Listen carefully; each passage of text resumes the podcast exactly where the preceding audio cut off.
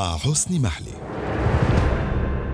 بعد أن أعلنت 14 مايو القادم موعدا نهائيا للانتخابات الرئاسية والتشريعية، سمحت المفوضية العليا للانتخابات ل36 حزبا سياسيا بالمشاركة في هذه الانتخابات، وذلك من أصل 121 حزبا سياسيا. كما أعلنت المفوضية عن لوائح الناخبين وحددت عددهم بأقل قليلا من 65 مليون من أصل 84 مليون هم عدد سكان تركيا. ودون أن يعني كل ذلك أن كل الأحزاب السياسية، وكما قلت عددها 36 حزبا، ستشارك في هذه الانتخابات بمرشحيها، حيث تم تشكيل 5 تحالفات حتى الآن، وفيها ما يكفي من التناقضات المثيرة التي حيرت الناخبين الأتراك،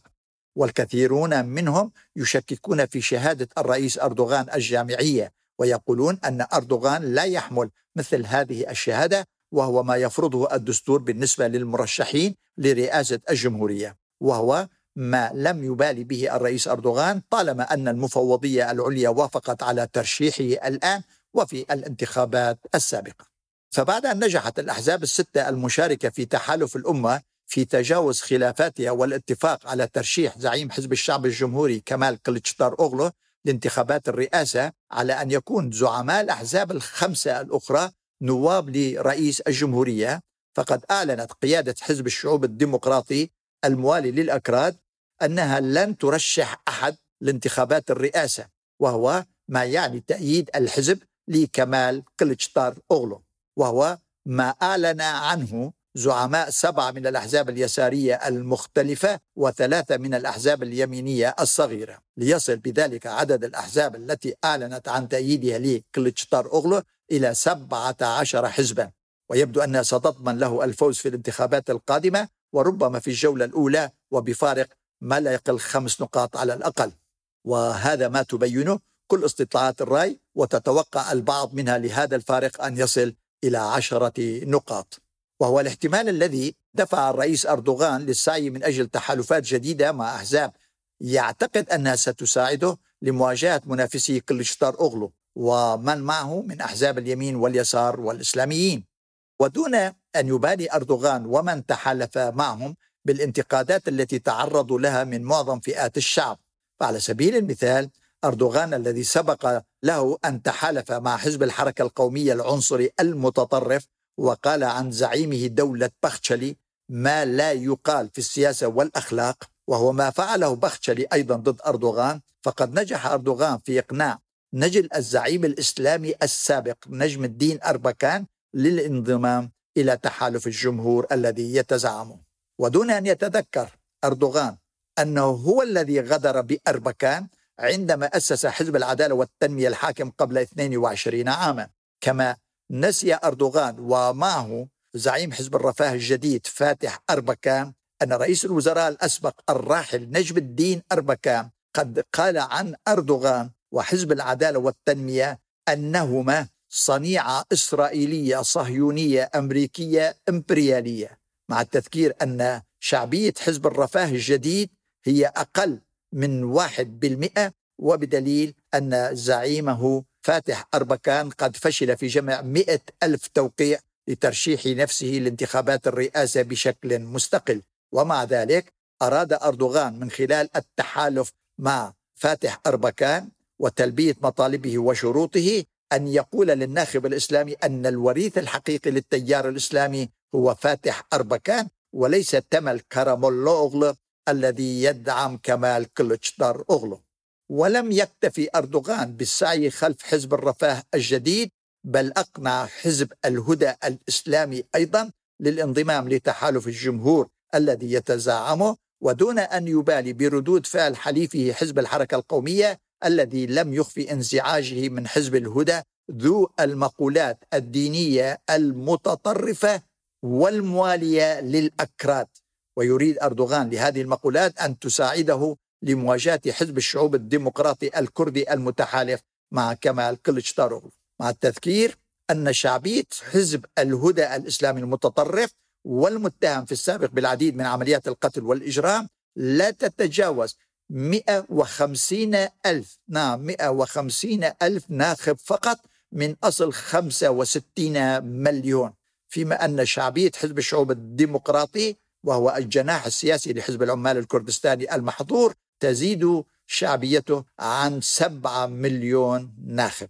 كما لم يهمل أردوغان حزب الوطن المتعاطف مع الإيديولوجية الشيوعية الصينية ليساعده ذلك على إقناع البعض من المواطنين اليساريين المتعاطفين مع كمال كليتشدار أوغلو للابتعاد عنه بحجة أنه متحالف مع الإرهاب ومقصود به حزب الشعوب الديمقراطي. مع التذكير هنا أيضا أن زعيم حزب الوطن دوغو بيرينجك فشل في جمع 100,000 توقيع ليرشح نفسه لانتخابات الرئاسة بشكل مستقل، والسبب في ذلك أن هذا الحزب قد حصل في آخر انتخابات عام 2018 على 130,000 صوت فقط من أصوات الناخبين، وكما قلت عددهم 65 مليون ناخب. ودون أن يهمل أردوغان تكتيكاته الأخرى في مواجهة منافسه كمال كليتشدار أوغلو، وكما قلت إنه مدعو من 6 أحزاب تشكل تحالف الأمة يضاف إليها 11 حزبا من خارج التحالف، وأهمها الشعوب الديمقراطي الموالي للأكراد. فعلى الرغم من أن 5 من أحزاب تحالف الأمة وهي أحزاب يمينية ومحافظة ومتدينة، إلا أن الحزب الأكبر في هذا التحالف هو حزب الشعب الجمهوري الذي يتزعمه كمال كليتشدار أوغلو، ووصلت شعبيته إلى حوالي 30%. ولكن الأهم في هذا التحالف هو أن الحزب الجيد بزعامة مرال أكشنر كانت قد انشقت عن حزب الحركة القومية حليف أردوغان الحالي. وأما حزب السعادة الإسلامي بزعامة تمل كارامولو أوغلو هو امتداد للتيار الإسلامي بزعامة الراحل نجم الدين أربكان، وكان كارامولو أوغلو مقربا منه جدا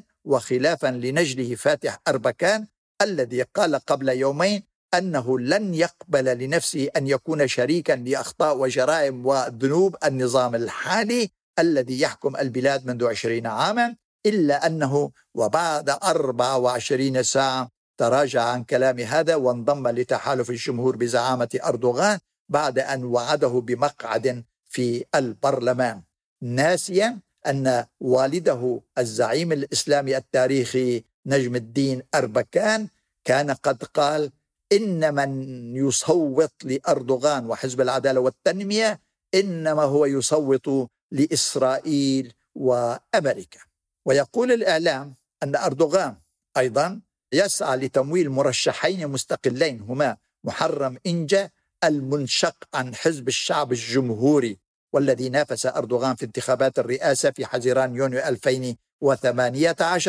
وكذلك سينان أوغان المنشق عن الحزب الجيد. فقد شن إنجا هجوما عنيفا ضد كليتشدار أوغلو وتحالف الأمة، وهو ما يفعله سينان أوغان بحجة أن هذا التحالف مدعوم من حزب الشعوب الديمقراطي الكردي، ويسعى أردوغان من خلال دعم هذين المرشحين على الأقل ماديا وفق كلام الإعلام، يسعى لمنع كليتشدار أوغلو للفوز في الجولة الأولى من الانتخابات. وفي جميع الحالات ومع استمرار الحديث عن سيناريوهات عجيبة وغريبة سيلجأ أردوغان إليها كلما اقترب موعد الانتخابات، فقد بات واضحا أن الأيام القادمة ستشهد الكثير من المفاجآت التي يريد لها أردوغان أن تمنع انتصار كليتشدار أوغلو ومهما كلفه ذلك. فقد قدم وسيقدم كل التنازلات لكل الأحزاب والمجموعات والقوى الصغيرة والكبيرة كي تدعمه، ودون أن يبالي بما يقال أو بما هو معروف عن هذه الأحزاب والجماعات والقوى بل والأشخاص، وسجلاتها جميعا ليست إيجابية بمعناها العام.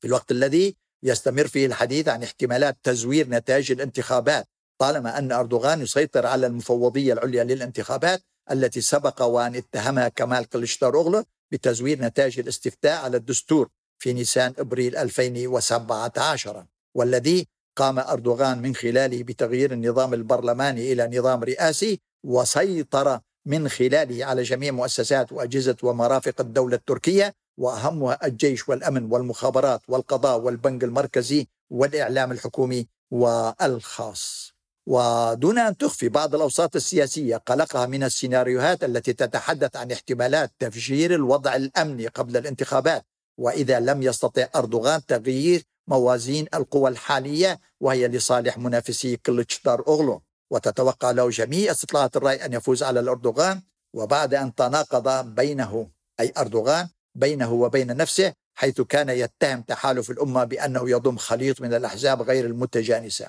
وهذا هو حال تحالف الجمهور الذي يتزعمه أردوغان الآن. وهو أي أردوغان يحارب في العديد من الجبهات، ليس فقط ضد منافسه التقليدي كمال كليتشدار أوغلو المحسوب على اليسار الوسط، بل ضد 5 من الأحزاب الأخرى المحسوبة على اليمين القومي المتدين، وأهمها حزب المستقبل بزعامة رئيس وزرائه السابق أحمد داود أوغلو، وكذلك حزب الديمقراطية والتقدم بزعامة وزير اقتصاده السابق علي باباجان. ويبدو واضحا أنهما أي داود أوغلو وباباجان سيحرجان أردوغان أكثر من الآخرين، طالما أنهما يحظيان بتأييد قطاعات واسعة من أنصار وأتباع أردوغان التي سئمت جميعا من سلوك وتصرفات وسياسات أردوغان، والأهم منها جميعا هو قصص الفساد الخطيرة التي زاد حجمها عن مئات المليارات من الدولارات. وهو ما يتناقض مع الأسس والمبادئ